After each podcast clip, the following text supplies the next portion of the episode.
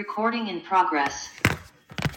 Thank you all so much for joining me today. Before I begin, I need to pray. Father God, we just come boldly before your throne of grace, God. We thank you so much for leading us and being a part of our lives. God, we just pray that you inspire us, encourage us. Let us accept your encouragement, accept the information that you give, God. We that you just allow us to receive your word today. Keep our hearts softened and melted for you, Lord. And just lead me in this discussion, God. Thank you so much, Holy Spirit, for filling me up.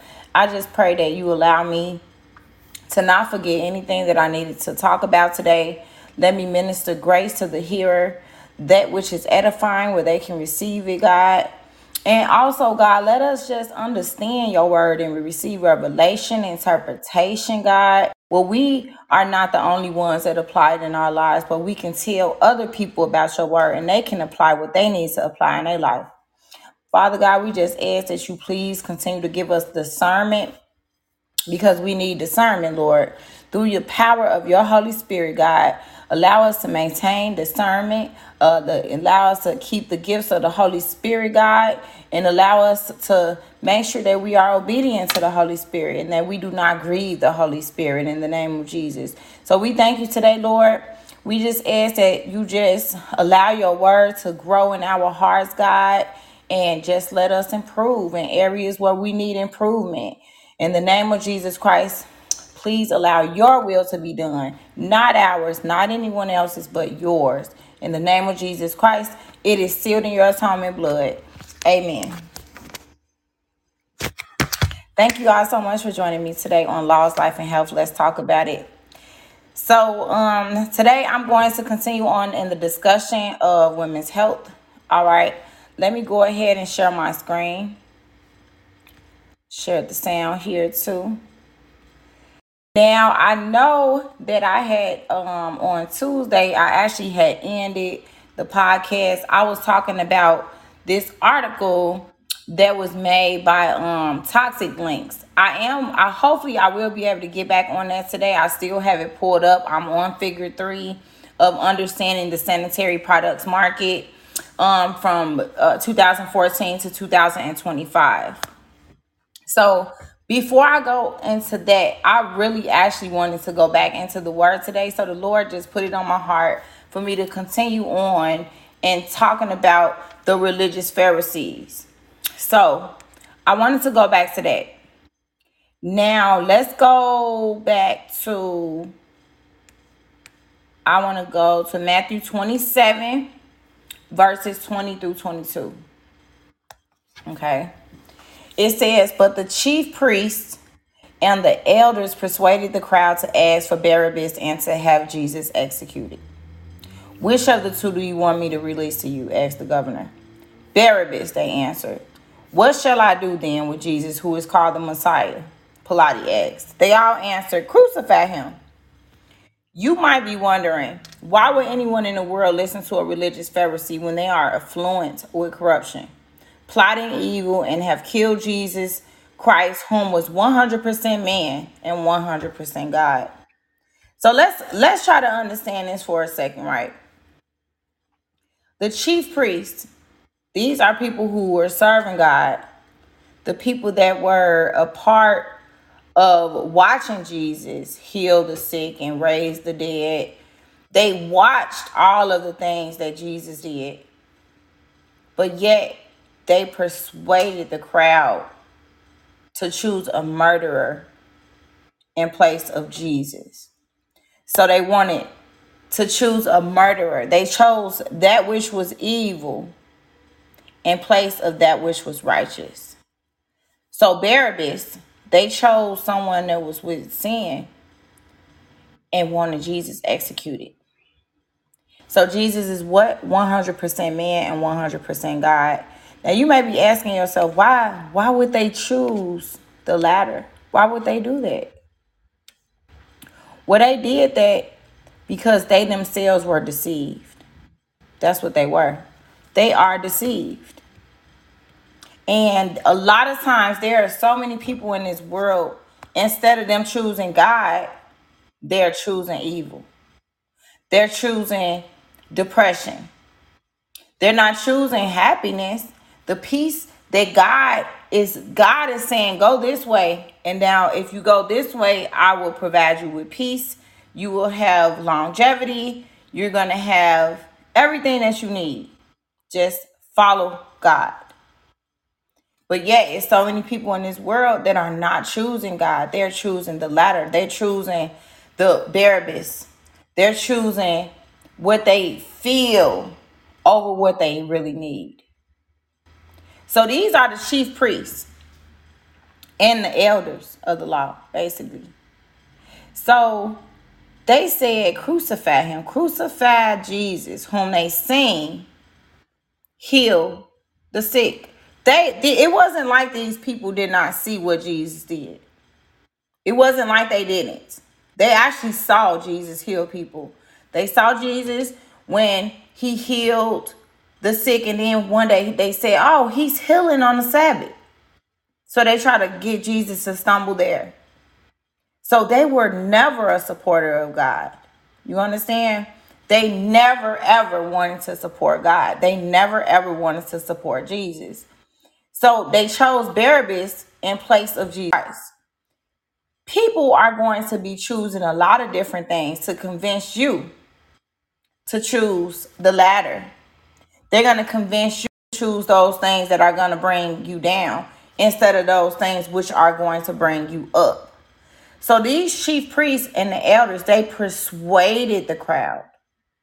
How did they persuade the crowd? These are some of the same people that also seen Jesus heal the sick and raise the dead. So imagine you never seen somebody get healed ever in your life, and then all of a sudden you see them get healed. You never seen someone get raised from the dead, and then all of a see them get raised from the dead. So it wasn't like during this time that they they didn't know what was going on with Jesus. Many people knew what was happening. They knew that Jesus was going around healing the sick and raising dead. So this is why Pilate didn't want to have anything to do with it. But he still participated in the demise of Jesus Christ's crucifixion. So the crucifixion, it was inevitable that it was going to take place. But those people that was a part of that crucifixion process, those are the ones they're going to be held at a high rate of accountability. Why? Because they were they they were able to see what God did, but yet they still did not believe. Right? So many times you see a lot of different physicians that work in hospitals and clinics where people get healed they get healed. And when they get healed, the physicians say that they don't know what happened or how did this happen, you know? It's because God is trying to show that there is a miracle that just taken place. When God was here on earth, these people still rejected God. They did not believe in him. They saw what he was able to do and they still did not believe in him. Even when the point to, to when he got crucified and, and, the, and the earth had shook, they heard a loud voice from heaven. These people heard the voice of God from heaven. And they still doubted. There are going to be people all the way up into the end. They're going to still doubt. They're going to still serve the enemy because that's who they choose to serve. So you can't be persuaded by these people. If someone is saying they the truth to you, or we we have created out outlets for you to get the truth. This is the truth. This is the truth. This is the truth. The word of God is the truth. Anything else that's proclaiming to be truthful is false. It's a false prophet. So beware of the false prophets. Okay. There are so many people in this world walking around this earth saying, This is the truth. This is the truth. This is the truth. This is the truth. I'm providing a way to tell you the truth. This is the truth. That is the truth. This is the truth. This is the truth. The word of God is true. This is coming from the Bible.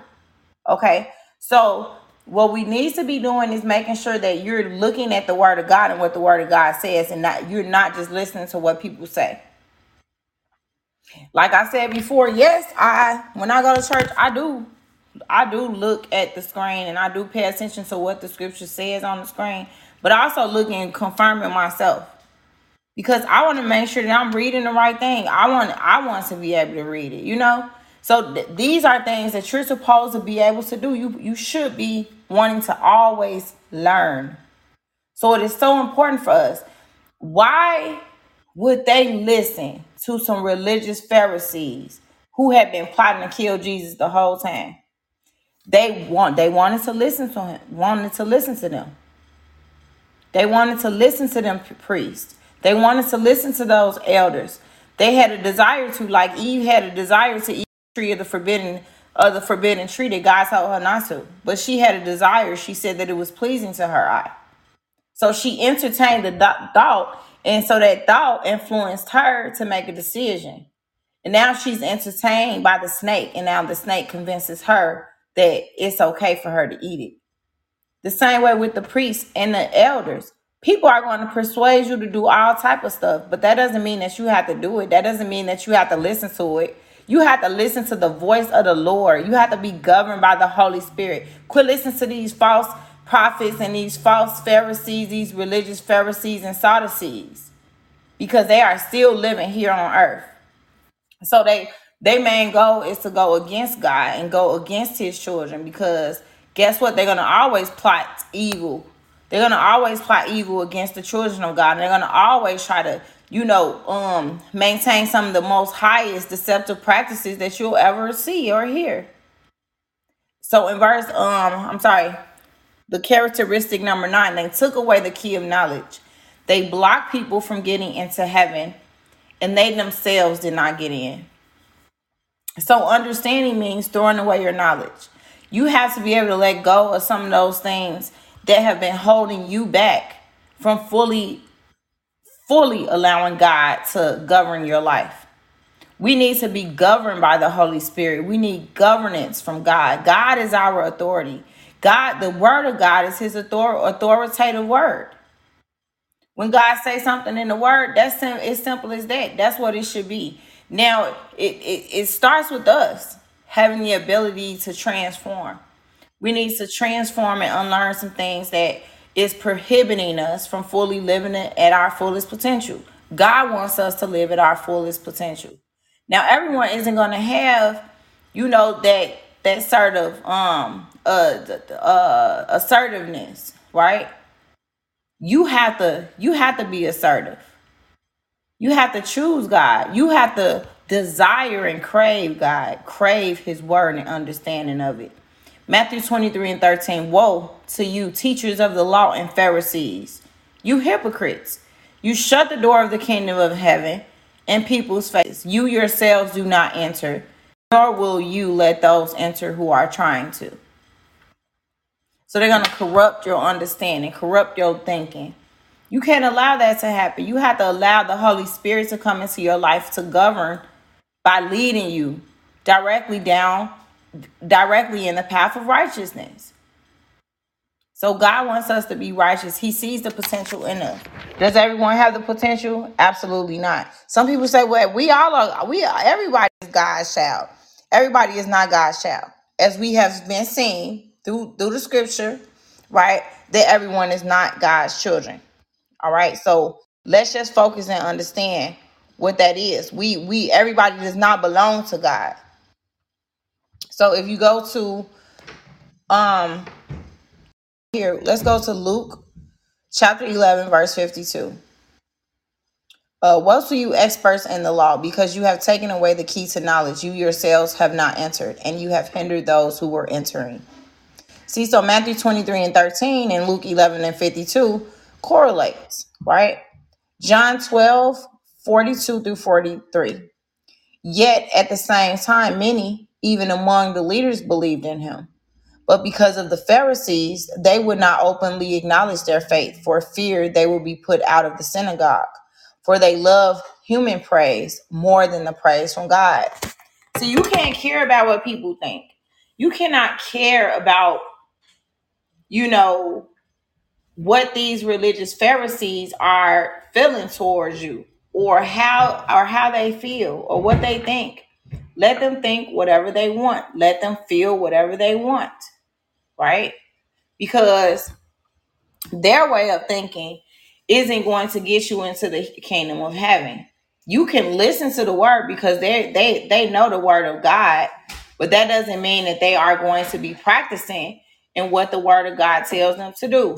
So they loved human praise more than the praise from God. And so those things you have to pay attention to. It's not about praising people. It's about living a life that fulfills God. It's not about whether or not you like the way God has changed me. It's about whether I like the way God is changing me. Do God like the way that I'm changed, right?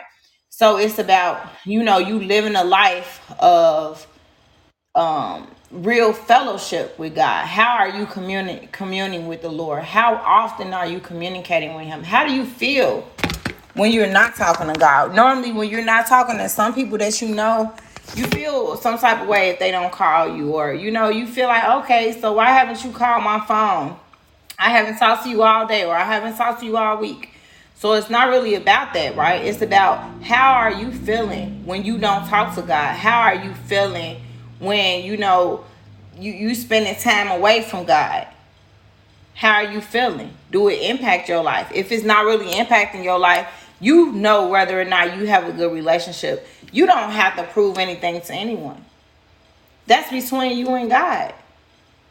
So God knows what's in your heart. He knows if you if you're doing things, if you are the type of person that does things to impress other people, then that is going to hinder you in your walk in your relationship with God. You you are supposed to be living life for, to fulfill what God wants, not about what people wants.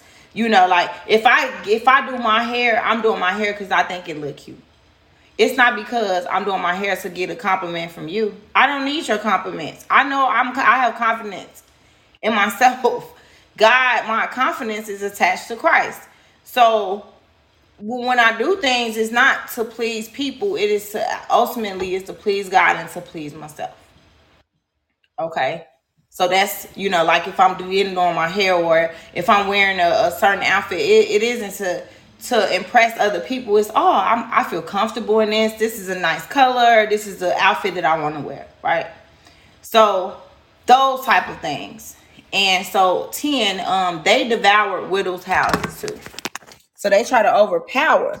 Matthew 23 and 14, it says, it says, Woe unto you, scribes and Pharisees, hypocrites, for ye devour widows' houses, and for a pretense make long prayer. Therefore ye shall receive the greater damnation. So what they do is they they try to make long, long prayers, you know, for everybody to see. They do all of these things for other people to see them and uh, for them to be praised by other people, right?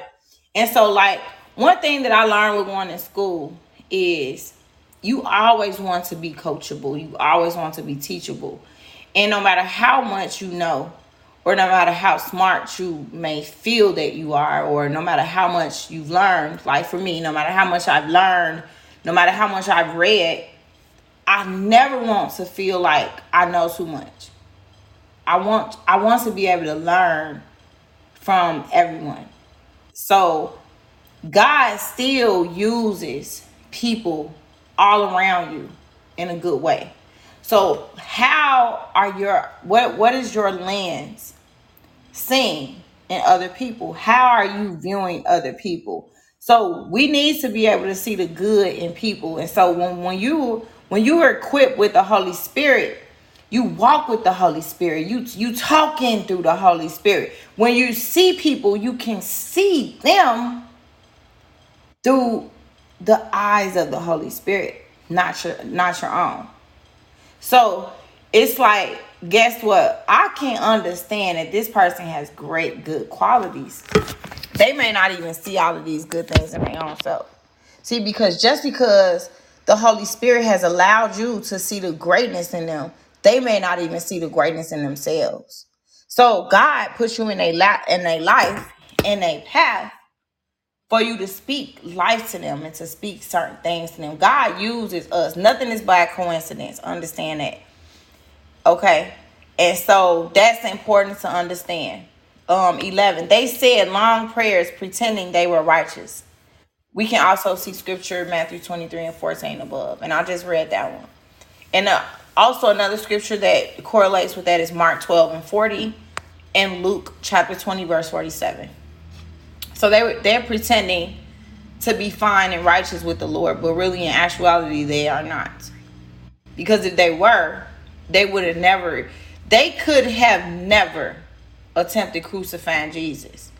Right? So that same spirit is one of the same spirits that's living on today, you know, in society today. And you can't be deceived by them.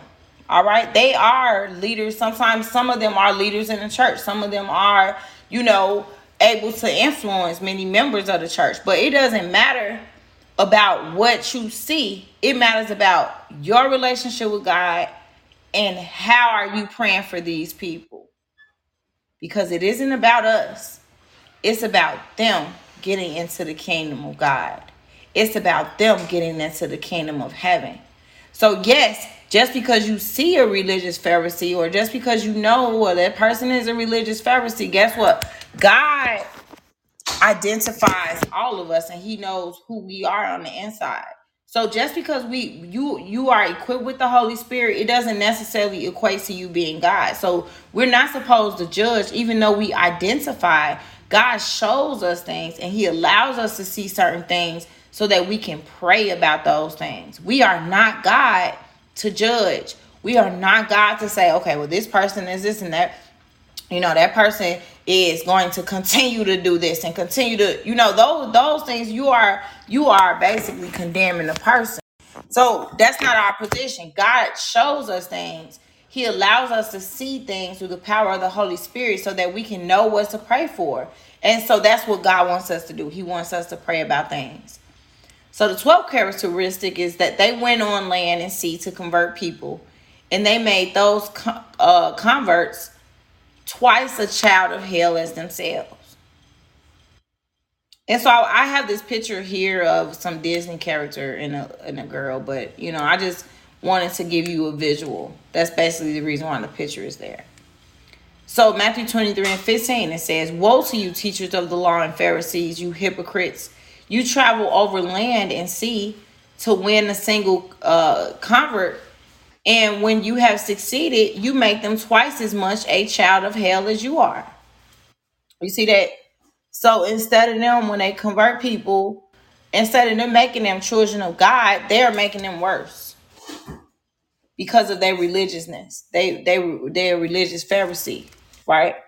So what God really wants us to do is understand that re- being religious is not going to get you into the kingdom of, of heaven it's so important to be able to pray for people because if you're not praying and you're talking about them and you slandering them, that's vicious, right? You being unethical, that's low. It's wicked. It's vile. You don't want to do those type of things because evil people always support each other. That is their chief strength. So a, a person that is going to be out here gossiping and slandering and being vicious to other people by talking about them and just bringing them down to the ground.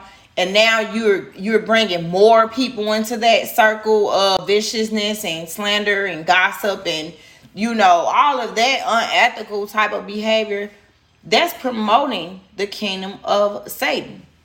Evil people always support each other. That is their strength matthew 23 15 confirms that so they they will travel all over the land and the sea to win a single convert. They will convert people, and when they have succeeded, they make them twice as much a child as hell as they are. And that's what the scriptures say. So you have to understand that they will do anything to convert people over into their way of life, into their way of thinking. That's why too many, not too many times, I'm not to allow people into my circle like that. You can't just come and and just be I don't want you to around me every single day if you're not going to be, you know, striving to make it to the kingdom of heaven like me. Like in the in the um this song, what's his name? Brian T. He says, Brian T say, Heaven is my destination. So our destination is heaven. So if when we are out here ministering to people and they're not, you know, we just ministering to them God uses us to plant the seed and to water a seed in their life, you know, And once he plant the and water the seed like God told us to, God is gonna be the one that ultimately grows it in their life. But they have to choose God. God gives us all free will. And so what happens is is that when you when you go around people and you stay around certain people, that type of thinking that they have because their minds they're conformed to this world. They're not transformed. See, God is God says in the word that be be not conformed to this world, but be ye transformed by the renewing of your mind right? So if your mind is renewed, you're not going to want to strengthen or promote the kingdom of evil, right? Because guess what? They, we can't partake in those type of activities. Those type of activities is not encouraging. Those activities don't inspire us, right? Why don't they inspire us? Because they are they are debatable. They are problematic. They are arguable. They are disputable.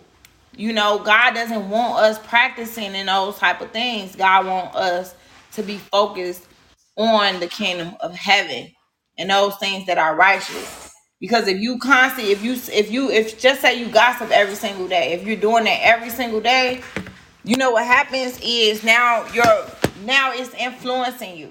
Now you can be influenced to gossip. Now you're not just gonna be gossiping yourself, you're gonna be gossiping with other people. And then that's gonna lead to another what what accompanies gossip? Now you're gonna be slandering somebody. You might end up, you know, not just slandering them. Now it's gonna lead to strife. It's, it might end up to some jealousy. It might end up to some arguments and some contention and some strife and. All of these sorts of things are accompanied with gossiping.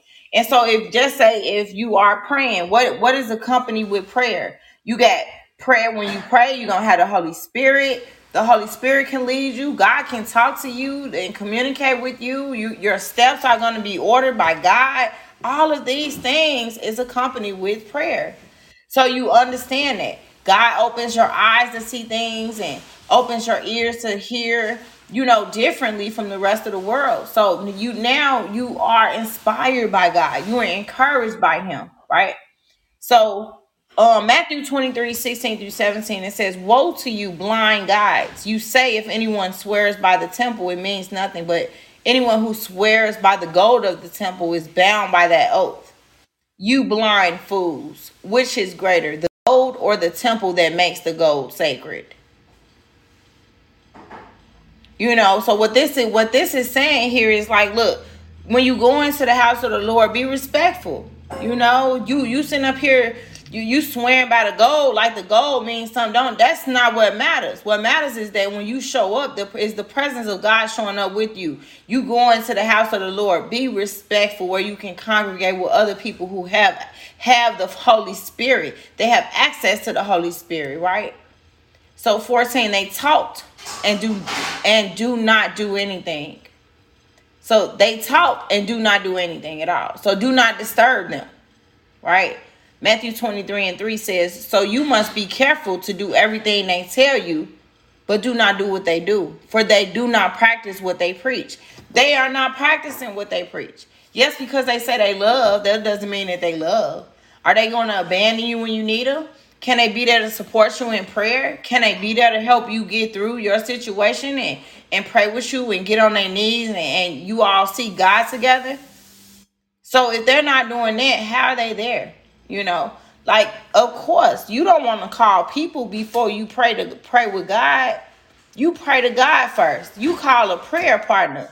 That's who we got to get in the habit of calling. We have to have prayer partners, prayer people, prayerful intercessors. Instead of you calling somebody that want to talk about somebody else, you need to call somebody that can pray with you. You need to call somebody that's willing to pray. You need to call someone that is willing to get on their knees and pray to God. Quit calling people that can't practice what they preaching. They even praise God with their lips and their heart was far from him. So just because a person say that they they care about God, ask them, what's your favorite scripture?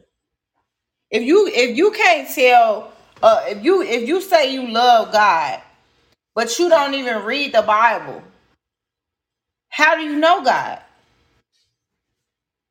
Because if you you know your parents, most people know the people they love. They know their kids, you're gonna love them. You you know your family, you love them. You know your friends, you you love them. You know your spouse, you love that person. You you love the people you know, right? Because you know those people, you love them.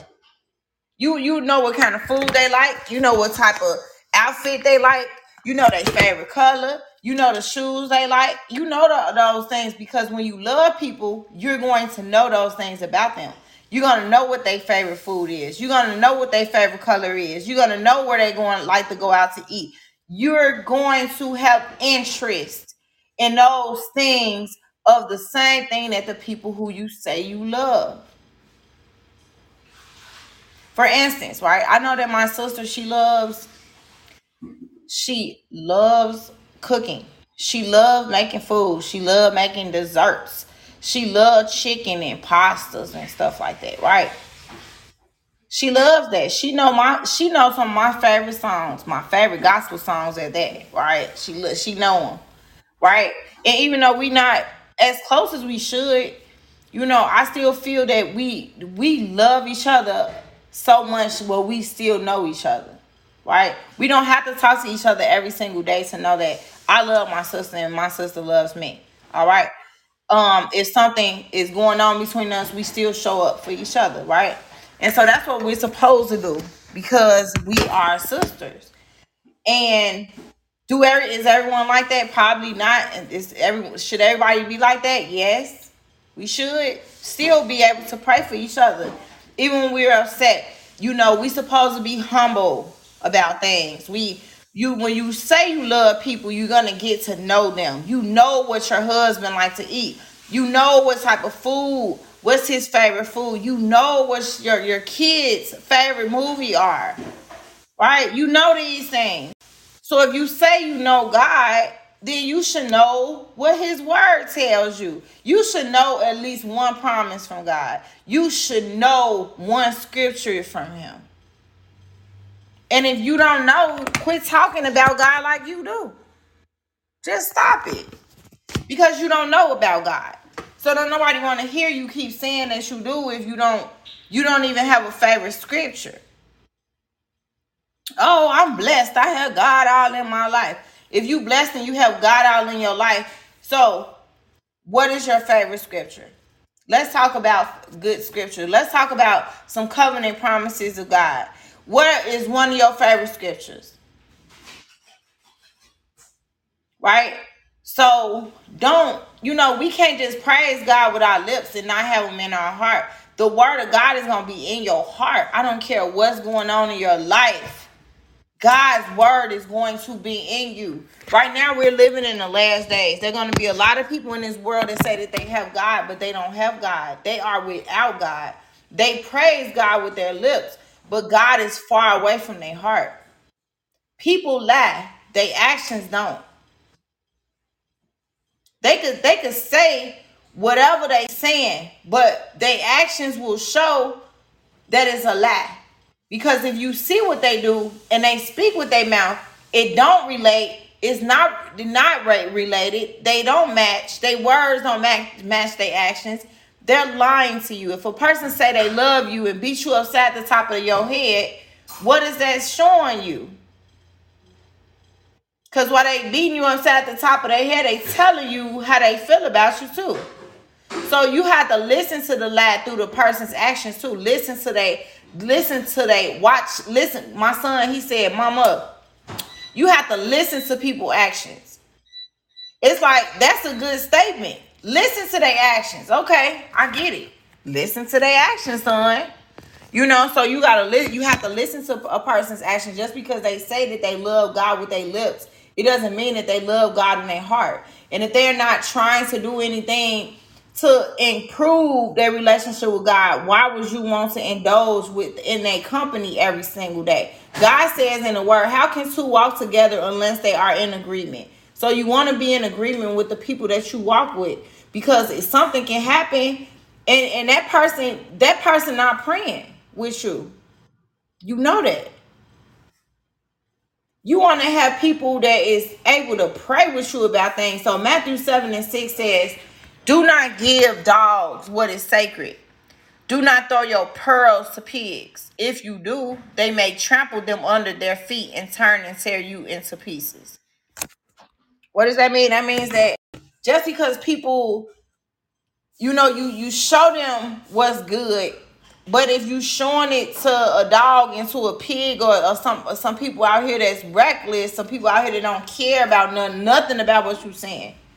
They care nothing about what you are talking about at all. They will devour you at the within the quickest possible. They will devour you.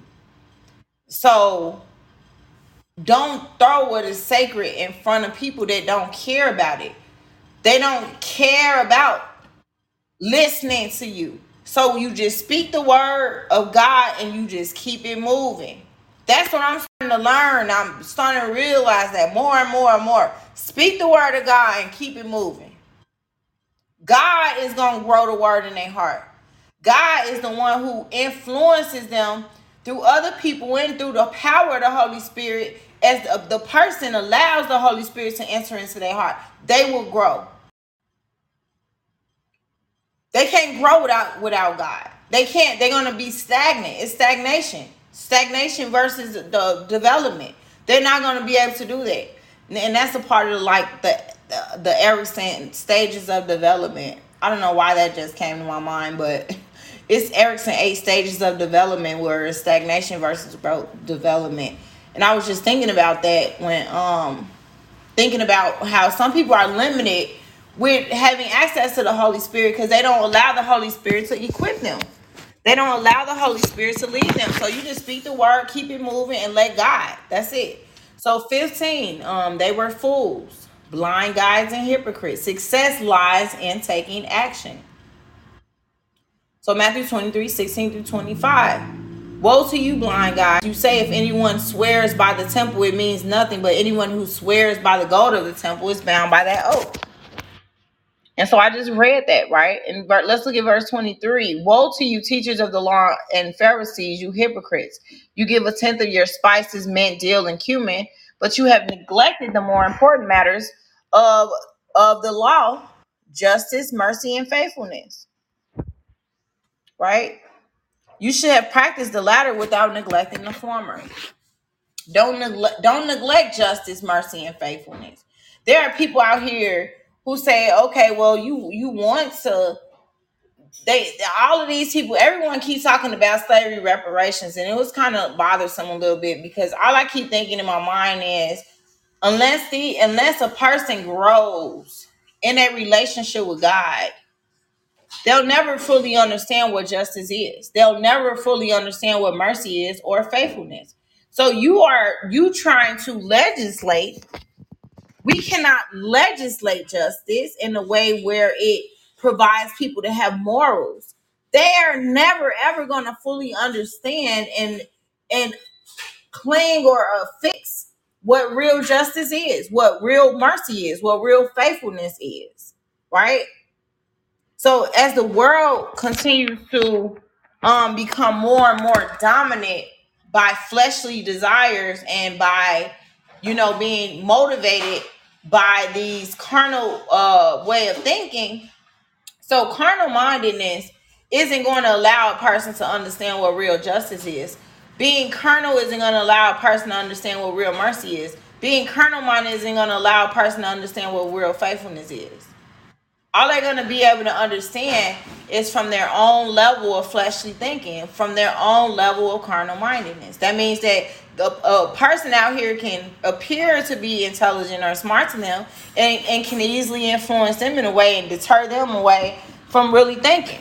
So that they'll lack real knowledge because now they, instead of them accepting the Holy Spirit, they're um, speculating about what the Holy Spirit is saying to them, and now they're going to listen to someone else that doesn't even have a clue what real justice, mercy, and faithfulness is. So they're they're like blind people, right? They they strain out a gnat but swallow a camel. That's what the word of God says in 20 verse 24.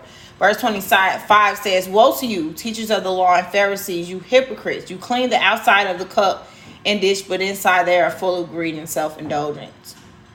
So you give. I, I wanted to say this quote that I said earlier. I meant to give the person credit for this. Um, so um, where it said evil people always support each other. That is their chief strength. That was that um saying was made by Alexander uh Solzhenitsyn. Okay.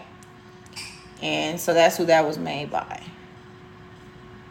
All right. Now, this one says you give but little when you give of your possessions. It is when you give of yourself that you truly give, you know. So we have to give ourselves to the Holy Spirit. We have to allow the Holy Spirit to lead us. We say, Holy Spirit, I give you me. Take me. Do what you need to do with me. Have your way with me. Have your way in my life. I choose you, God. I choose you in everything that I do. Okay? And so what that does, it allows the Holy Spirit to govern you and for you to be led by the Holy Spirit. So um many times people are not going to really support the justice, mercy, and faithfulness because they are not being led by the Holy Spirit of God. So they're not going to know or, or have the knowledge that it means for them to, you know, um, to sort of be faithful. They they don't know what it what all of this means, right? They own they are only gonna understand things from their own level of understanding. And so we as children of God, we cannot assume that everyone is gonna have the same equal ability of understanding things the way that we do. I'm gonna say this again. We as children of God, we cannot assume that everyone will have the same equal ability to understand things the way that we do because they will not. In Luke 11 44 through 46, woe to you because you are like unmarked graves, which people walk over without knowing it. One of the experts in the law answered him, Teacher, when you say these things, you insult us also. Jesus replied, And you experts in the law, woe to you, because you load people down with burdens they can hardly carry, and you yourselves will not lift one finger to help them.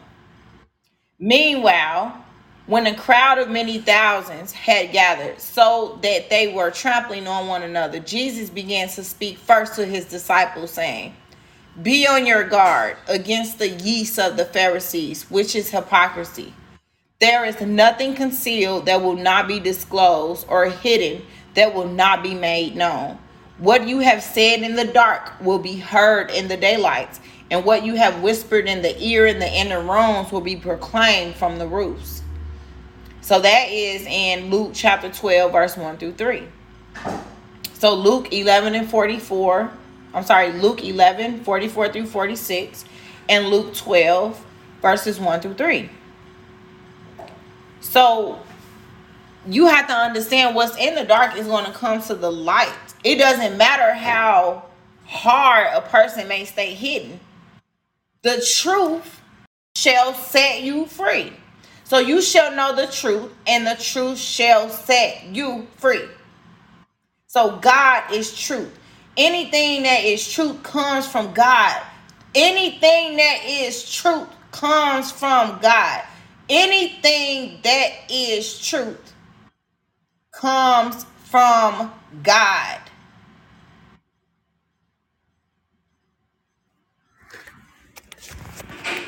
Okay? John the Baptist had called the religious Pharisees vipers.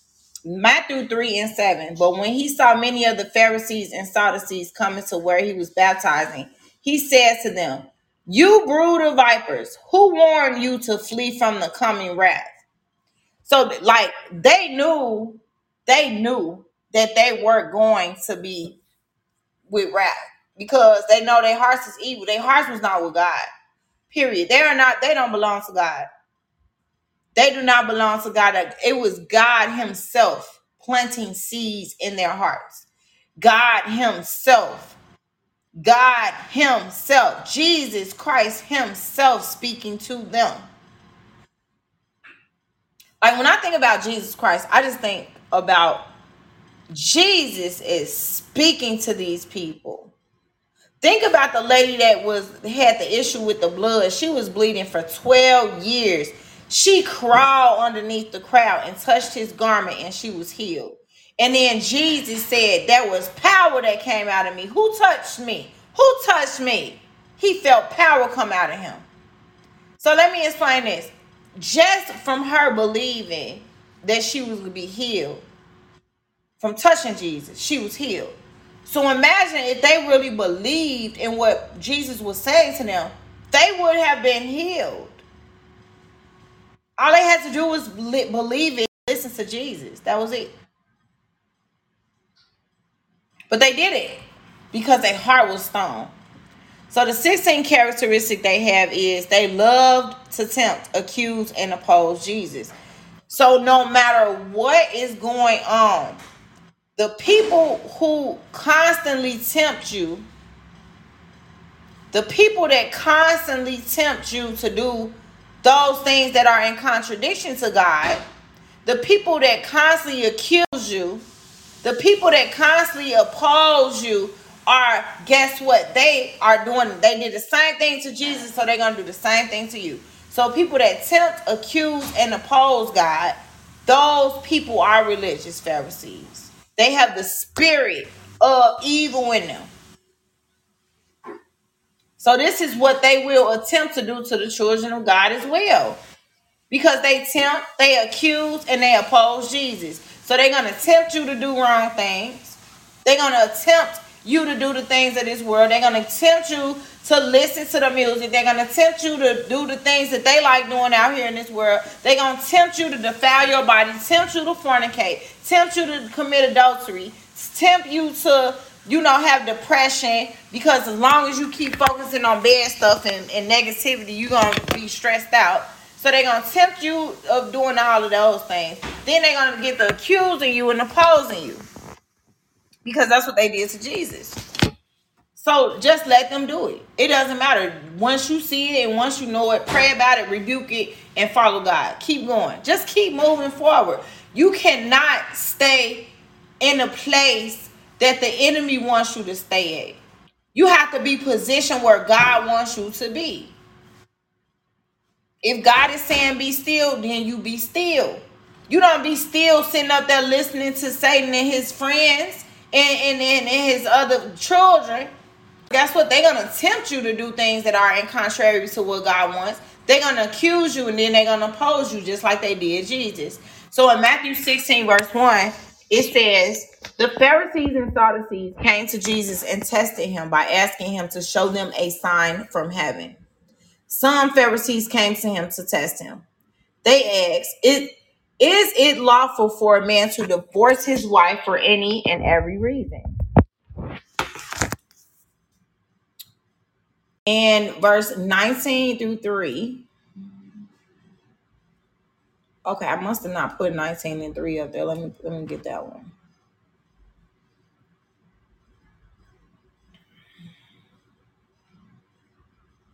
Because I want to read that too. Um should be next one. There we go. All right, let me pull this up. Some Pharisees came to him to test him. They asked, Is it unlawful? Is it lawful for a man to divorce his wife for any and every reason? So in verse 4 it says, Haven't you read, he replied, that at the beginning of at the beginning the creator made them male and female, he and said, For this reason a man will leave his father and mother and be united to his wife, and the two will become one flesh. So they are no longer two, but one flesh. Therefore, what God has joined together, let no one separate. So what they were trying to do was confuse, you know, they thought that what they was testing Jesus by their own understanding. And their understanding come from the enemy. The the enemy is already defeated.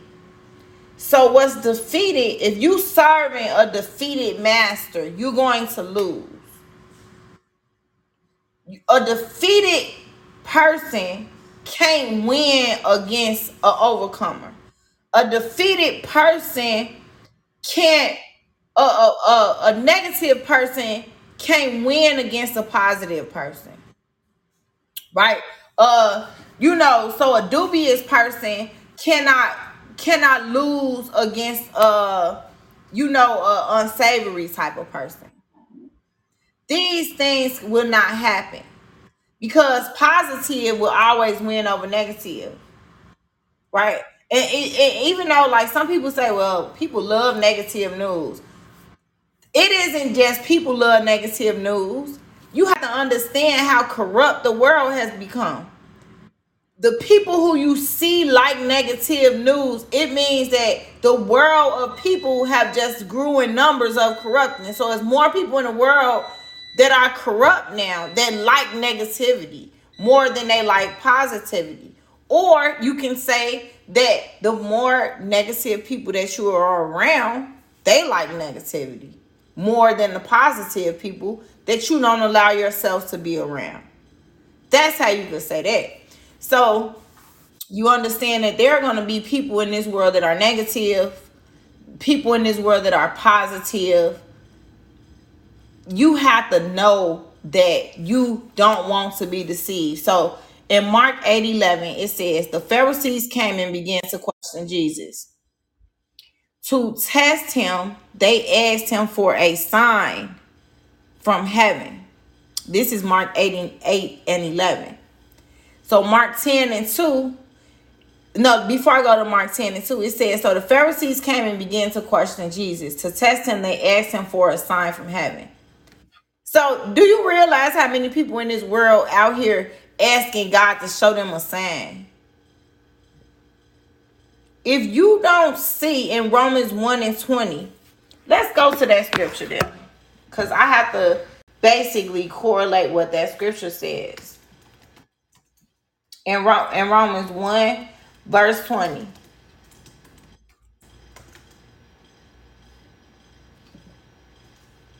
I don't know why they. Let's see. Romans 1 and verse 20. Here we go.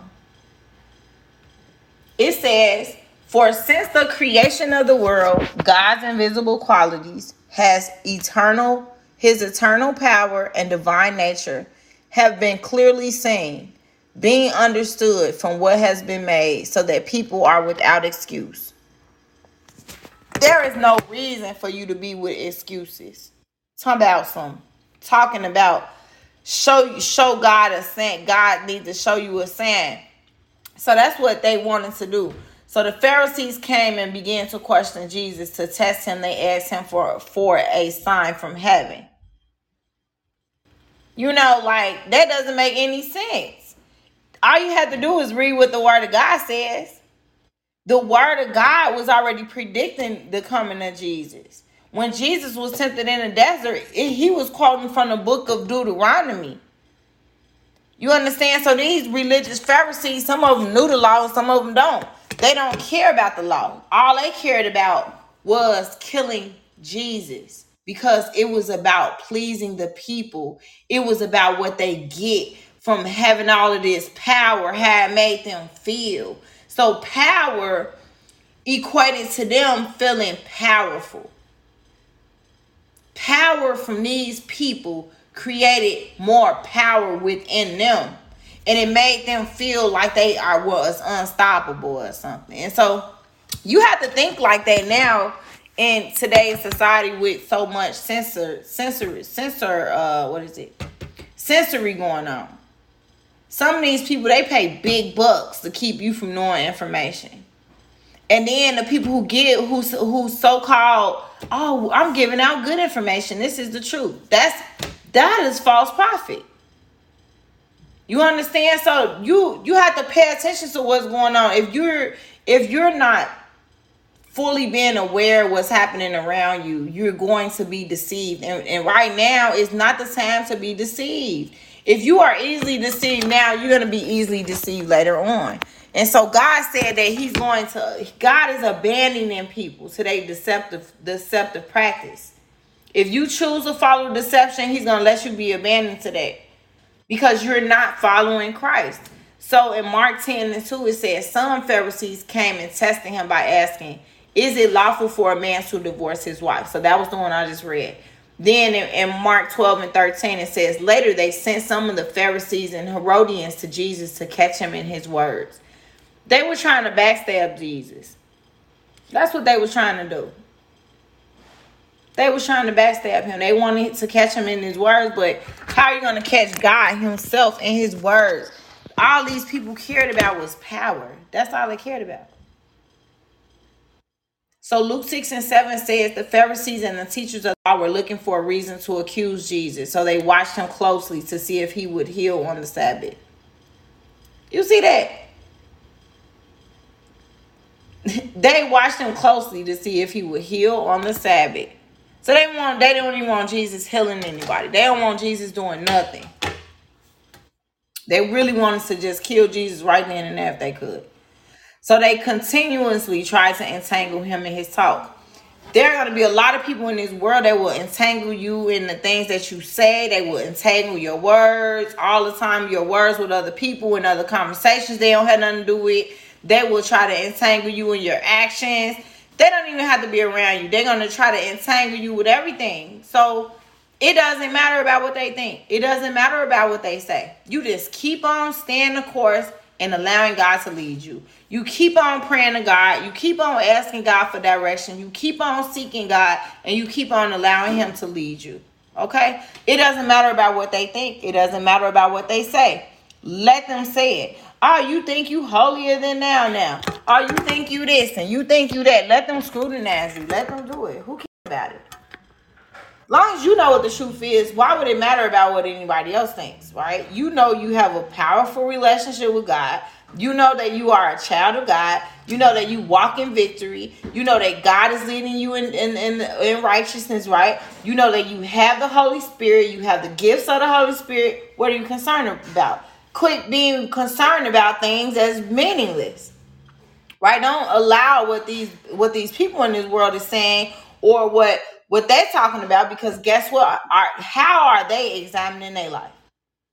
You know are they requiring other people to do things that they can't even stick to themselves? Remember we all have our own set of fingerprints and our fingerprints allows us to see things from a different perspective. So when we stand before god we're going to see from a different perspective because you are accountable for your own set of fingerprints. You God has given everybody their own set of fingerprints. You even have your own lip print. You have what God has give, gifted you with. Talking about te- te- uh, a test from God, God has given you your own set of fingerprints. You are accountable for the mark that you leave in people's life. You are accountable for your actions. You have to be, even if you don't want to be. You can avoid it. You can you can um, try to ignore it. You can try to block it, but you have to be accountable for your actions because you can't escape what God it has for you. Period. You can't escape it. It's, it's there. It's gonna be there. All right, Matthew 22 and 15. Then the Pharisees went out and laid plans to trap him in his words. See? So they continuously tried to entangle him in his talk. Then they laid plans to trap him in his words. So Paul was a Pharisee. And he told of his own nature before his conversion. He said, I, Paul, verily thought with myself that I ought to do many things contrary to the name of Jesus of Nazareth. So when he came on the scene after Jesus' ascension, he persecuted the Christian church. They asked for a sign to believe when many were already given. If given yet another sign, they would not believe. So Luke 22, 66 through 67. At daybreak, the council of the elders of the people, both the chief priests and the teachers of the law, met together, and Jesus was led before them. You are the Messiah, they said. Tell us. That incident mentioned in the given text was after three and a half years of Jesus working miracles, healing all types of diseases, and even raising the dead. Why would they need? Why would they need? You know, this this is ridiculous. They see that Jesus have did what? Jesus been working miracles, healing all types of diseases, and raising the dead. But they still wanted to trap him. And say, if you are the Messiah, they said, tell us. If, how can you ask God if you are the Messiah? Have you ever seen miracles done like that? You know what? What really is interesting is that, like for me, I'm a miracle child. I literally, my mom was hit by a drunk driver, and she was seven months pregnant with me. And so I just recently found out the other day that it was someone that my family had knew. And I never knew that. But they were inebriated, they was drunk. And mom they hit my mom while she was pregnant with me. And she had to have me with two fractured legs. And I came out of vaginal delivery. So let me explain this to you. Now, I don't know how true this is, but they say that kids that are born with a C-section really need a lot of help in life because they because they they they wasn't born naturally. They had they had to get help to come out of the womb. They're most likely going to need help in life. So when you vaginally delivered, that means that you know God, you just came out. You you came out natural process. That was the natural process of you being born. So not not did my mom just not only hear me through a normal vaginal delivery, but when she had me, I was fine, right? I was just basically a premature child. Isn't that amazing? I am a miracle child. I'm a miracle baby. So the the the fact that I was born with my mom hit by a drunk driver, and uh, as a miracle child, you have to understand that there are doctors in this hospital. There are family members who seen her. There are people that were standing around and seen her hit by a car.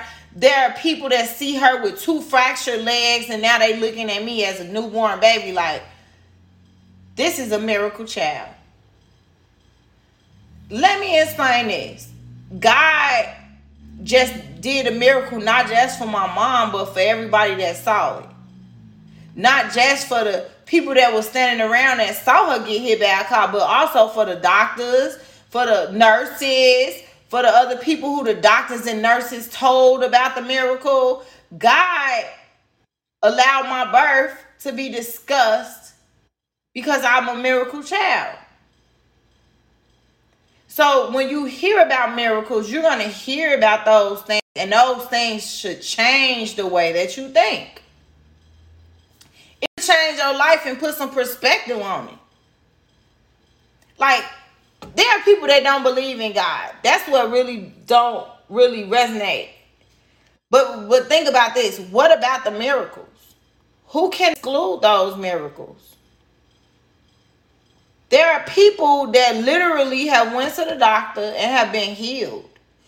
I am a miracle child. I am a walking, living testimony. Praise God. Hallelujah. Amen. Hallelujah. So let me let me explain this to you that miracles happen because God wants to impact your life. You hear of a miracle because God wants to impact you. How is God impacting you through a miracle? How is God impacting you through the person that He's sending in your life? You know, so but instead of the religious Pharisees being impacted by Jesus, they want to now they want to kill Jesus. Now, see what they saying here. They saying, if you are the Messiah, they said, tell us.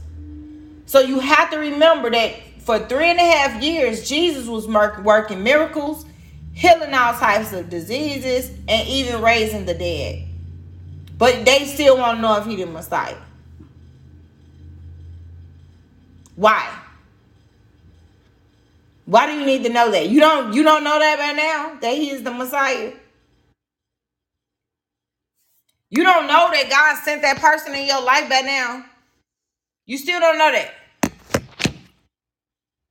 You still don't know that God sent that person in your life yet. See, God already knew our life. God knows our life. God sent people in our life to help us. See, all the things that happened to me in my life, God allowed those things to happen in my life for me to be a living testimony. I am a living testimony.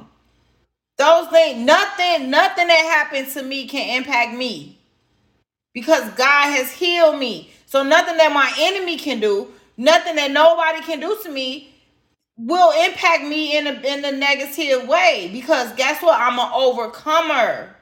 God has already predestined my life. So it doesn't matter even no matter what situation I no matter what situation I endure, God has created me to overcome it. So even the things that I have not experienced yet, God has already preordained me to overcome it. Do you understand? I, I hope that everybody understands what I'm saying here. So let me explain this again the things in my life that I have not experienced yet, God has already preordained for me to overcome it. It's the same thing with you. When you trust God, you believe in God, and your life is a living testimony, you are called and chosen by God. Your experiences that have not taken place yet God has already preordained for you to overcome it. Because you have already, before you go through the experience, God is preparing you for that experience. See, I'm prepared. I'm getting, God is already building me up. I'm prepared. I'm prepared for things. You know what I'm saying? So, like, you're the, the level of learning that you're at, God has prepared you for that experience if you allow God to continue to train you and teach you, every experience you'll overcome. You'll overcome it. So the 18th thing is there is hope even for Pharisees. Okay. Acts 6 and 7 says, So the word of God spread. The number of disciples in Jerusalem increased rapidly, and a large number of priests became obedient to the faith. Do you see that? This scripture right here is so powerful. That's why I say the book of Acts is very powerful. The entire Bible is actually, but there is so much information in Matthew, Mark, Luke, John, and Acts. You have to really pay attention to this this here. Now, this is some serious stuff. This is some serious word right here. So the word of God spread. Do you hear it? The word of God spread. The word of God spread. See, I don't need nobody to tell me, oh, I just want to read in silence. No, ain't no reading no silence. Faith comes by hearing and hearing and hearing and hearing and hearing and hearing and hearing and hearing the word of God. Let's say that again. Faith comes by what? Faith comes by hearing and hearing and hearing and hearing and hearing the word of God. So as long as you keep hearing the word of God, guess what? Even if you don't want to read, just put your Bible on audio and let it read to you. Had the word of God being spoken in your home. Because just with you hearing it, it's gonna be a scripture that sometimes when I'm sleeping, I'm playing the Bible on my phone because I play it now when I'm going to sleep. And I've been playing it like that for the last few months. And sometimes I may wake up to a scripture and it's like, ooh, that just resonated with me. Thank you, God, for that word. I needed to hear that. You know, I may get up and use the restroom. God just spoke to me through the audio of the, of the Bible.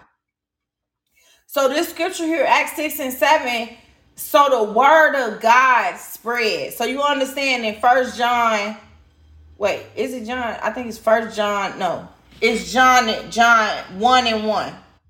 Hold on a second. Let me make sure, because I've been reading now. Uh, John one and one. Yeah, it's John one and one. I think. Yes, it's John one and one. So in the beginning was the word. The word was with God In the beginning was the Word, and the Word was with God, and the Word was God. That's the NIV version. The New Living Translation says, In the beginning, the Word already existed. The Word was with God, and the Word was God. The English Standard Version says, In the beginning was the Word, and the Word was with God, and the Word was God. The King James Bible says, In the beginning was the Word, and the Word was with God, and the Word was God. The Amplified Bible says, In the beginning, before all time, was the Word, Christ, and the Word was with God, and the Word was God Himself. When we speak the Word, we're speaking God. We are speaking God. Could like listen to that for a second. We are speaking God when we speak the word of God. We are speaking God when we speak the word of God. That means so much. Understand that. Okay, so so there is hope even for the Pharisees because the word of God was spread. The number of disciples in Jerusalem had increased rapidly. Why? Because of the word of God was spread. So if you are an educator, I want to kind of break this scripture down for a second. So Acts 6 and 7. Let's look at verse the beginning of the verse 7. So the word of God spread. That is A. We're gonna put A above there. The next thing that happened was the number of disciples in Jerusalem increased rapidly. Increased rapidly. Disciples increased rapidly. That's B. And a large number of priests became obedient to the faith. So, priests is C, and obedience to the faith is D. So, guess what this is? A and B, then C and D. Educators will know what I'm what I'm saying there. So, so if it was not for A, then B would have not occurred. This is for educators now. I'm going to say this again, educators. If A had not occurred, then B would not have occurred. So what is A? So the word of God spread. That that's A. That that's the first thing that happened. The word of God spread. It wasn't the religious Pharisees' word spread. Oh, it wasn't what the Sadducees said. It wasn't what them the religious Pharisees said again. It wasn't that again. Thank you for the love. I really appreciate that. It wasn't none of that. It wasn't, oh, you know, they said this about such and such, you know. They said this about her. They said that about him. You know, he's suffering from depression. Oh, he ill. Oh, yeah, she's sick too. Or, you know, he got an attitude problem. He hated everybody. You know, he be beating everybody up over there. It wasn't what they said. The first thing that was said was A, which is so the word of God spread. That's A. B is what? Disciples increase rapidly. So if A, which is the word of God spread, if A had not occurred, then the disciples would not have increased rapidly. So the word of God, by the word of God spreading, it allowed for what B to take place, which disciples increased rapidly. And then what did that do? C. Large number of priests. That's C. And then D is what? Obedient to the faith. So we see that if A and B, then C and D. So if A and B occurs, then a large number of priests are going to be obedient to their faith. But if not A and B, which is if not the word of God spreading, then the disciples will not have increased rapidly. So if not A and B, then not C and D. So we see that A and B, then C and D. So word of God spreading, that was the number one thing there. The word of God needed to spread to give them optimism, promise, aspiration, hope, faith, cherish, wish, confidence, it you know, prospect, beliefs, brightness, endurance, long suffering, ambitions, assurance, desire, trust. So this tells us what happened after Jesus went back to heaven and his disciples preached after being filled with the Holy Spirit. Right? So as as are you a Pharisee in heart?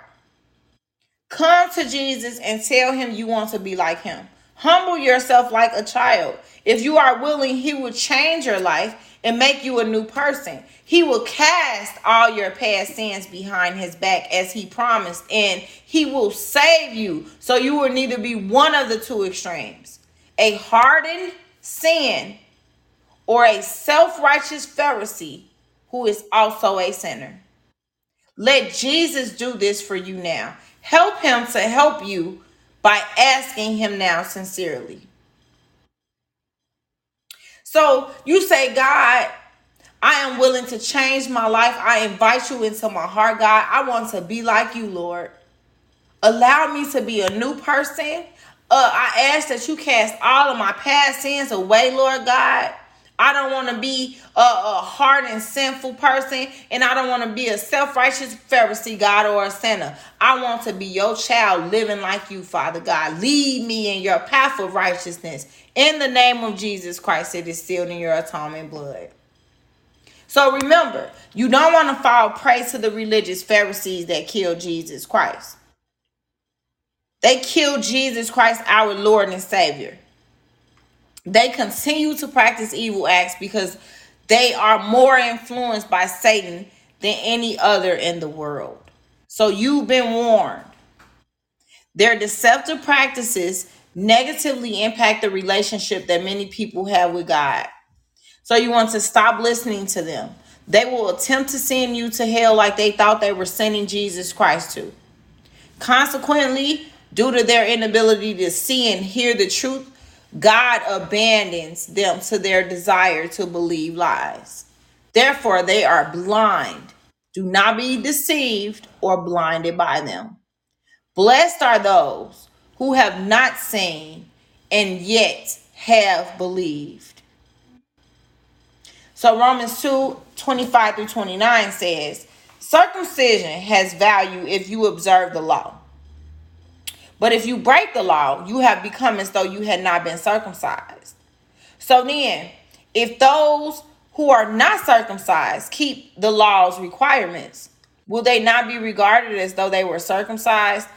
Okay, so the, I put this scripture here to let you all know that it doesn't matter about your race. It doesn't matter about if you're a Jew or Gentile or no matter what you've been through. If you are being obedient to God and you have allowed Jesus Christ to come into your heart to heal you, to save you, and you have recognized that Jesus Christ died on the cross for your sins and was resurrected, guess what? You are saved. God has given you salvation. So it doesn't matter about the person being circumcised or not circumcised. It doesn't matter if they were a believer or a non-believer. The fact is they turn their life around. They believe in God, and that simple as that. They are children of God. So verse 27 says, The one who is not circumcised physically and yet obeys the law will condemn you who? Even though you have the written code and circumcision are a lawbreaker. So just because you are a circumcised person and you have the word of God, it don't but you're breaking it. You breaking the law. So if you are not circumcised, but you obey the law, guess what? God acknowledges that. So in verse 28, it says, A person is not a Jew who is one only outwardly, nor is circumcision merely outward and physical. So you gotta be you gotta be cleansed from the inside. That's what that's this verse saying. Romans 2 and verse 28.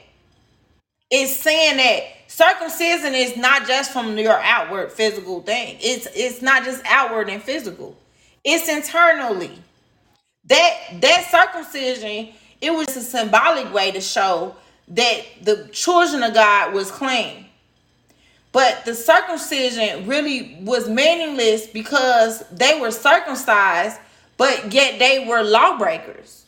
So it couldn't do anything for them.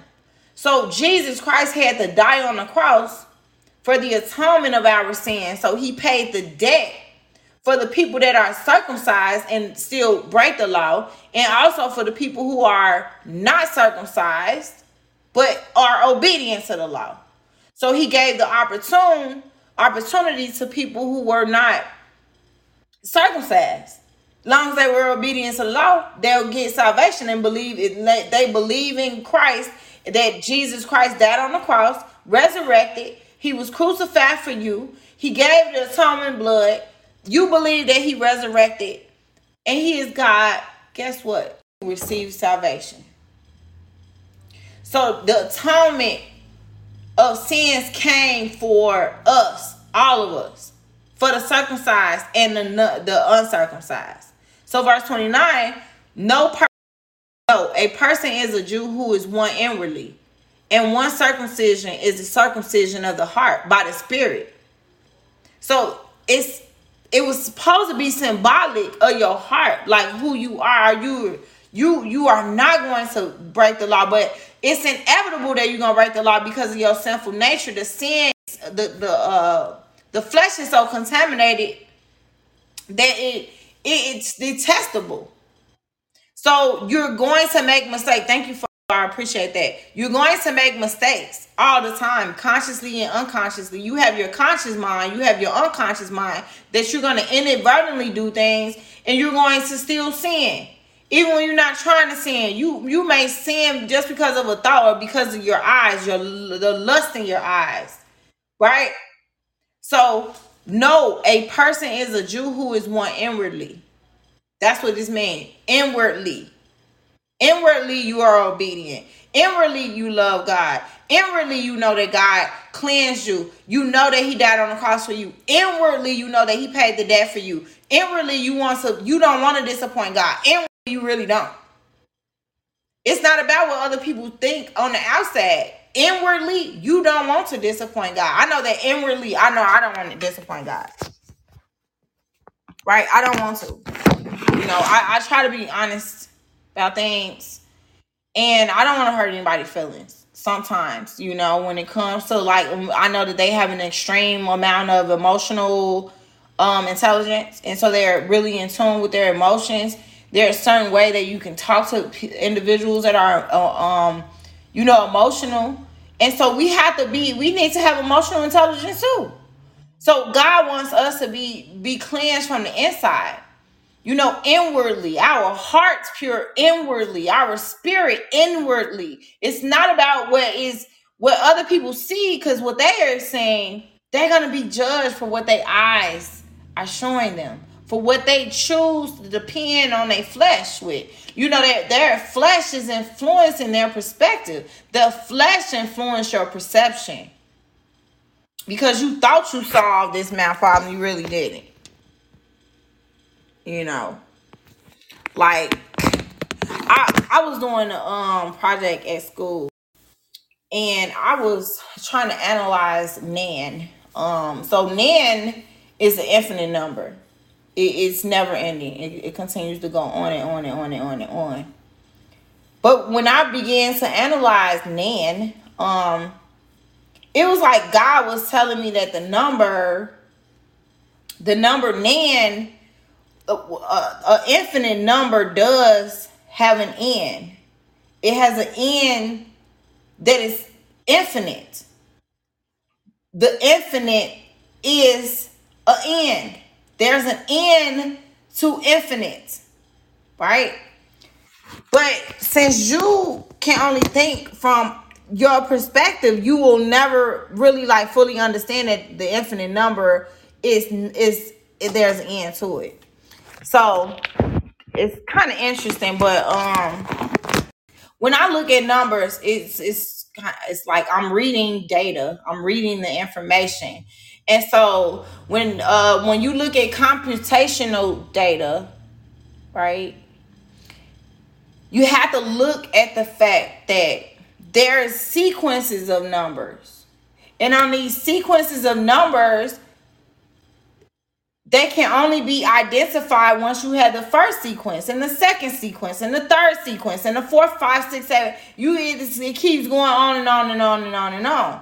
But unless you have all of the different sequences, you will never know what the infinite number is. So that's why it's it appears to be infinite, but in fact it's not infinite because infinite has an end.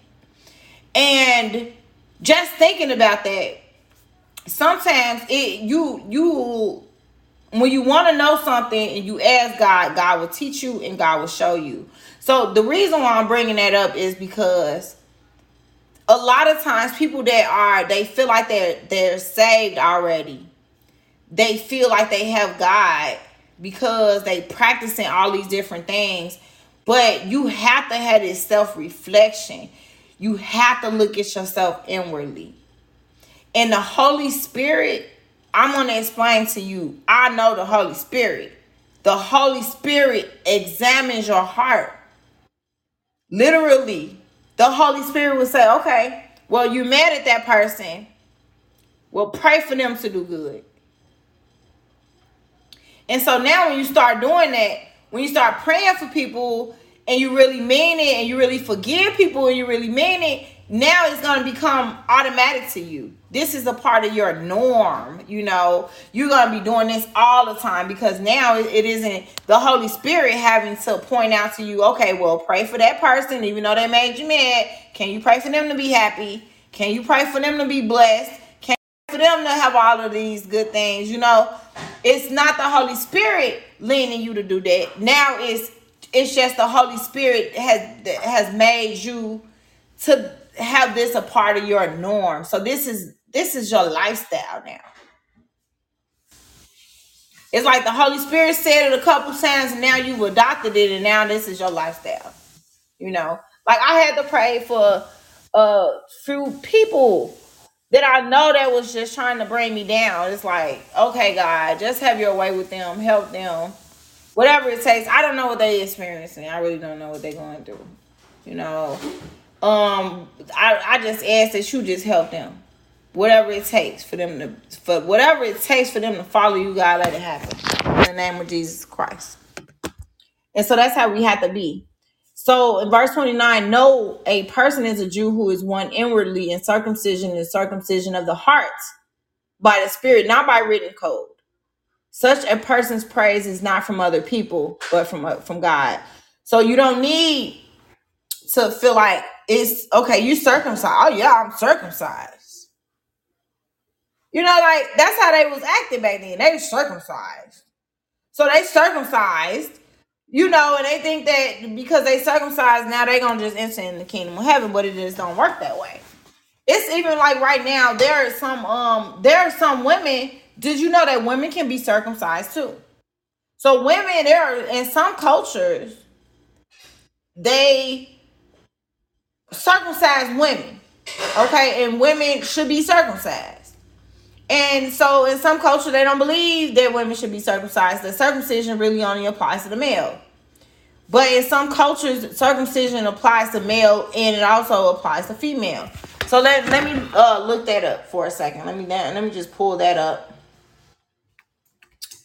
Um so one time I was I actually was reading this article about uh, female. Uh, it's called genital mutilation. Yeah. So Wikipedia finally has a word up there that's correct.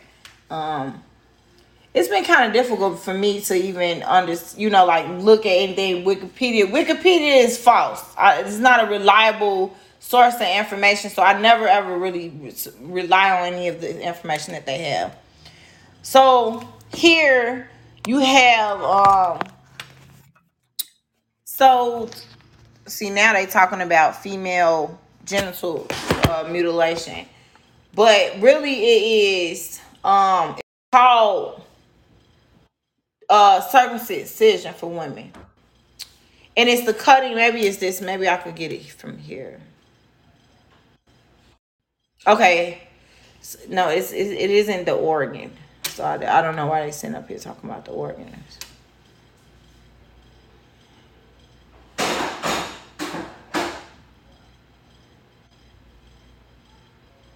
Okay, maybe it's this one, Britannica.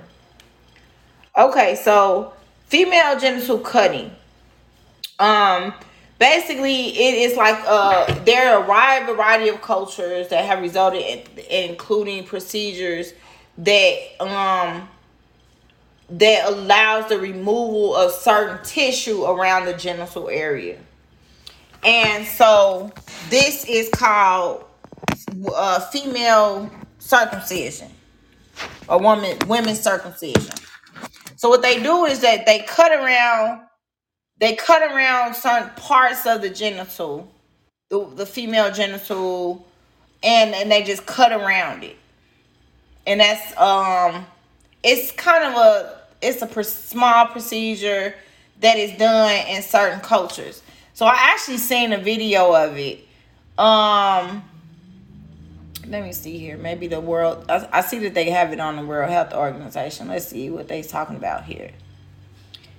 So they don't have it there. It's talking about anything.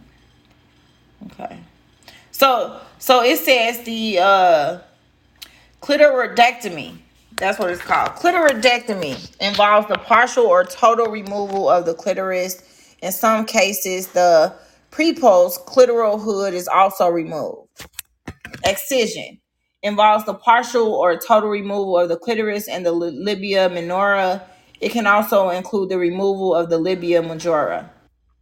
Infibulation, also called um, pharaonic circumcision. The vaginal opening is reduced by removing all the parts of the external genitalia, the clitoris, labia minora, and labia majora, and sewing, pinning, or otherwise causing the remaining tissue to fuse together during the healing process. These those procedures that cause genital trauma but do not fit types 1 through 3 um, may involve nicking, piercing, scraping, or cauterizing the genitalia, placing caustic substances in the vagina, or other practices.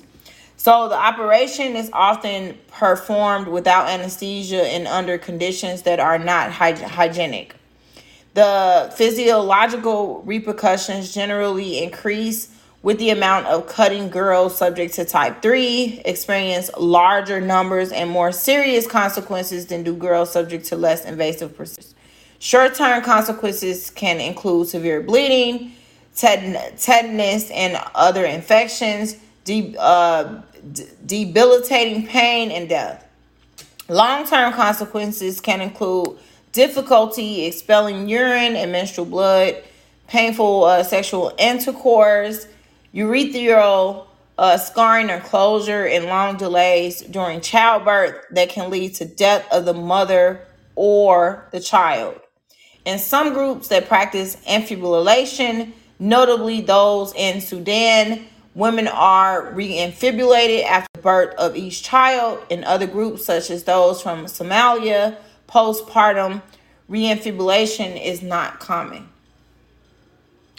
So what this means is that women get circumcised, okay? And I wonder what I can do is show a video. Let's see the video. Um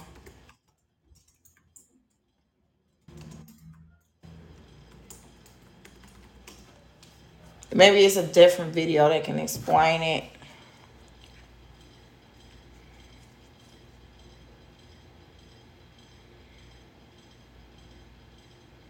Okay, that's a little bit too long. Okay, here's one for two minutes. Looks like they have just a little practice video. So I wanted to make sure that this is um this is for adults. Um, if you are under the age of, of 18, please seek the uh, permission of a adult so that you can watch this video. This has a sensitive nature um, that is talking about the woman's body. So please make sure that you're getting permission. This is for mature adult audiences only. Okay, this is a two minute video. Um, please rejoin after uh, maybe five minutes. Okay, thank you.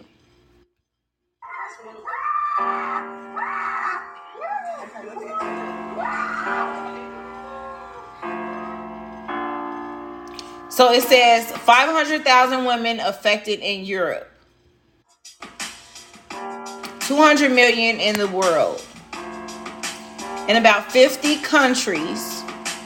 In Switzerland, asylum applications can be made with this motive, but few are, but few, but few are, and if help can be provided in the country of origin, it will be rejected. But about 15,000 migrants arrive in the country already, a number that is rising. Wait, hold on, they kind of going fast. A number that has been rising since 2001. UNICEF suspects they, they suspect cuttings take place. I can't I can't even see what it says. Let me go back.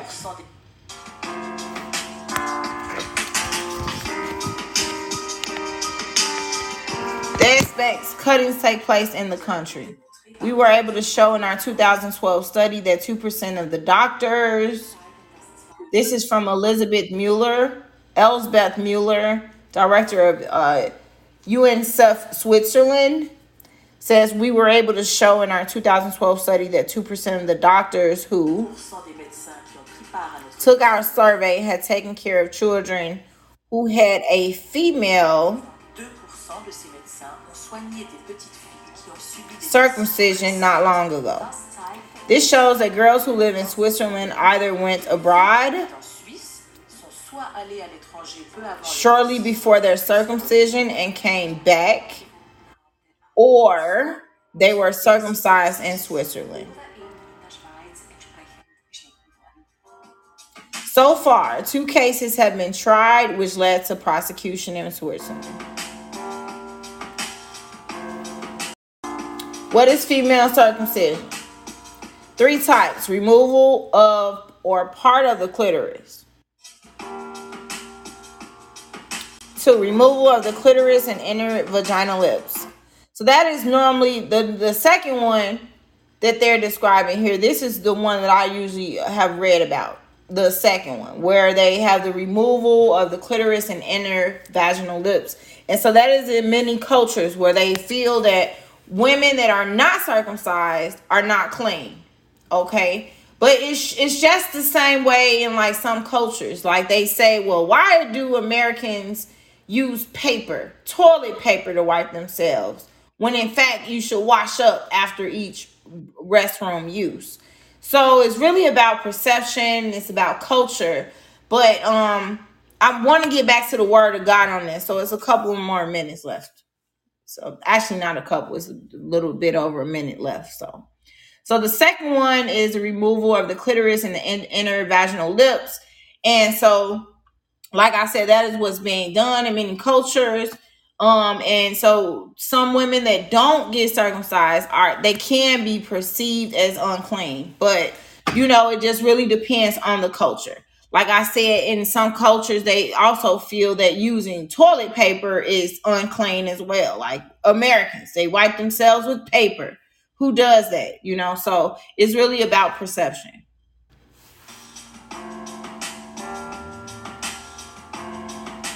So it says the vagina is sewn shut, leaving a small opening. So they basically they sew it together, and sometimes this can be done as a punishment when women in some cultures when they have um they have sex before marriage and that their husband they husband find out they will get this type of a punishment. This could also be viewed as a level of punishment. So it isn't just uh it doesn't just show a level of uncleanness, it also shows that it could be um, viewed as a form of punishment or used as a form of punishment. So, what are the consequences? The cutting is extremely painful. It leads to bleeding, sometimes in the worst case, death. Pain during sex, difficulties giving birth, and psychological trauma. I am ashamed to have endured quite contradictory sins. I was the victim. I'm not guilty of what I had to endure. Okay, so so hers sounds like it was a level of punishment because she's saying that she's not guilty of what she had to endure. So, um, I don't want to assume what she did, but what what I'm saying is, I know that in some cultures, what happens is if they had sex prior to marriage, it can be used as a mechanism for punishment. And so I'm not sure if that is what has occurred in her place. Um, but it's something where she was basically accused of something that she feels that she was not guilty of in order for her to have to endure it. And so I only say that because I don't like assuming. So the next thing she says is, but I was deeply ashamed to have endured it because for me, it was such a barbaric act demonstrating such ignorance that I didn't want to be associated with it. More info and help on excision. Okay, so what I can do is post this video, um, but I'll have to use some caption on it. You know, it is sensitive in nature. Um, but I what, what I wanted to specifically say here, above all else, you know, God wants us to make sure that we're looking at his word from what the scripture says. And so that's Acts I'm sorry, that's Romans chapter 2, um, verse 25 through 29. And I, I would like to read 29, uh, verse 29 again. No, a person is a Jew who is one inwardly, and circumcision is circumcision of the heart. So you want to make sure you're getting circumcised from your heart by the spirit, not by written code right? Because outwardly you you you can you can clean your face up. You can have all the plastic surgery you want, but on the inside you're still going to be unclean if you are a bad person. If you are an evil person, you know. So what you what you have to do is work on yourself internally, inwardly and allow God to, you know, cleanse you because a person's praise is not from other people but from God. That's the ending part of that scripture. So you are more blessed than you realize. Okay. So let's look at Acts 17, uh, 24 through 26. The God who made the world and everything in it is the Lord of heaven and earth and does not live in temples. Okay, I read this one yesterday. So um going back to this article, let me go to the article and then I can start on the article tomorrow. Um, so in figure three of this article, we talk about sanitary products um in the market, right? So we see that sanitary napkins is slightly higher than the other type of uh products, maybe like the menstruation cup, right? Or um the tampons. So the sanitary napkins is more prominently used than any other product. So 88% of women use homemade solutions. 12% use commercial products. It says 35.3% um, use then sanitary pads with wings. 8.18% use tampons. And so about 8% use standard sanitary um, pads with wings. 56% use standard sanitary pads without wings. So 99% are commercial products that are sales from disposable sanitary pads. Okay? So we now we can now look at the different health concerns that these um products carry.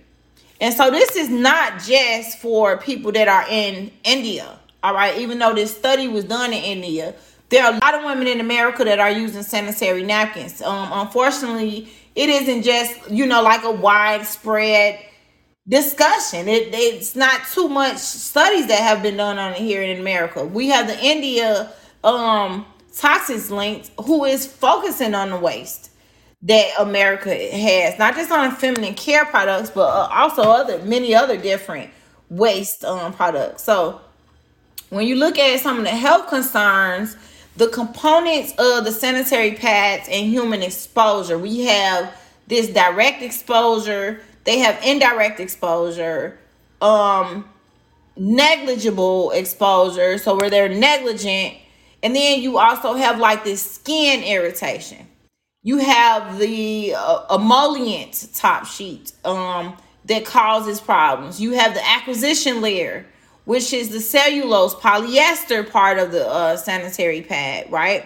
And so all of these things um, cause, you know, components to many different health concerns. So you have the skin irritation, you have the acquisition layer, the cellulose polyester of the, the pad. That's the acquisition layer. You have the super absorbent um, encapsulated with a non-woven sort of um, material. Then you have the back sheet, and now you have this adhesive. So you have all of these different things that are components in a sanitary pad. So just think of, you know, some of the men that are listening. Just think of your baby girls who are now having menstruations and now they're using sanitary pads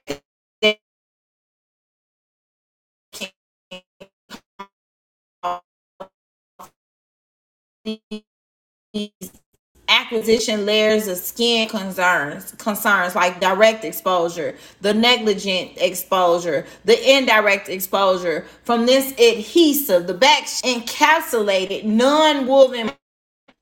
And what does that? It causes bacteria to go back inside of the vagina. When actually a woman's menstruation cycle is supposed to really eh, help them shed their uterus for the month the uterus sheds.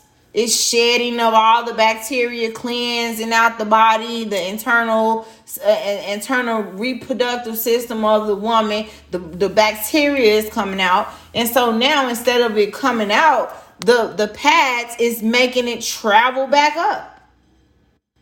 The pads is making it go indirectly right back into the vagina.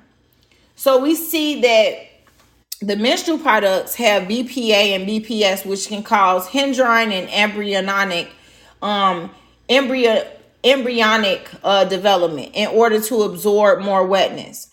So they are commercially available, um, but the process of this rayon bleaching, this dioxin, is released, um, releasing carcinogens.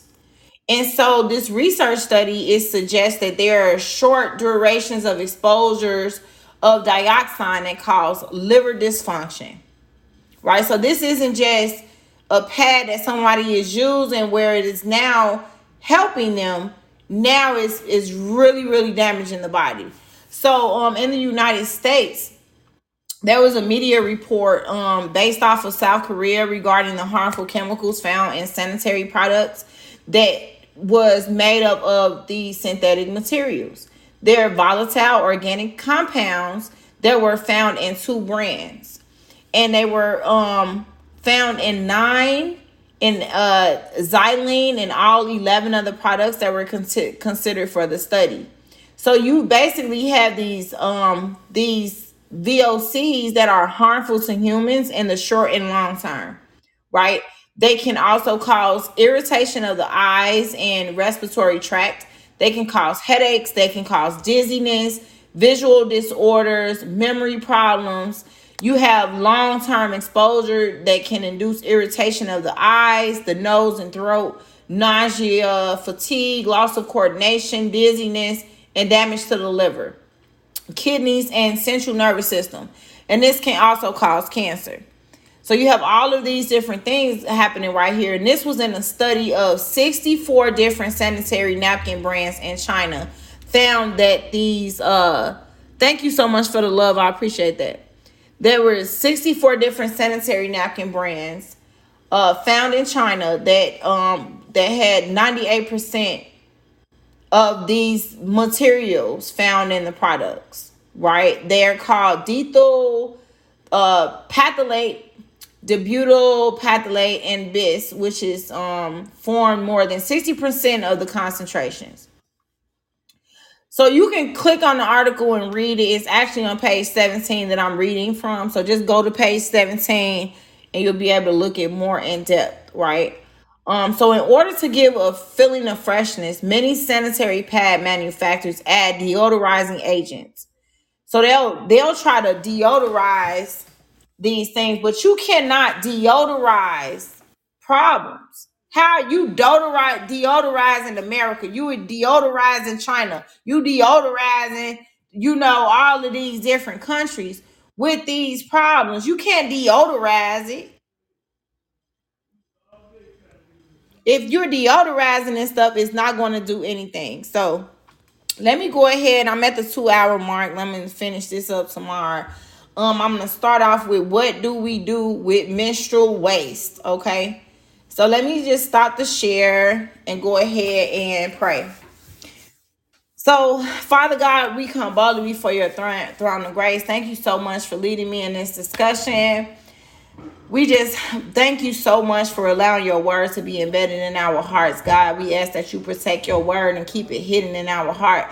Let us apply what we need to apply, God. Give us discernment. But most importantly, God, thank you so much for taking on our concerns. We ask that you remove every barrier and obstacle out of our path Lord God, we ask that you remove the people out of our lives that mean us harm. Reveal those people to us so that we can pray for them and stay away from them, Lord God, in the name of Jesus Christ. But God, we ask that you please allow your will to be done. And most importantly, Lord God, we just ask that you open up doors that no man can open and no door and and close the doors that no man can close. In the name of Jesus Christ, we ask for doors of opportunity to be open in our life we thank you so much for just being who you are to us, God. In Jesus' name, it is sealed in your atonement blood. Amen. So thank you all so much for joining me. Um, please remember to share, share, and share again. Okay, and join me tomorrow while I finish this discussion on women's health.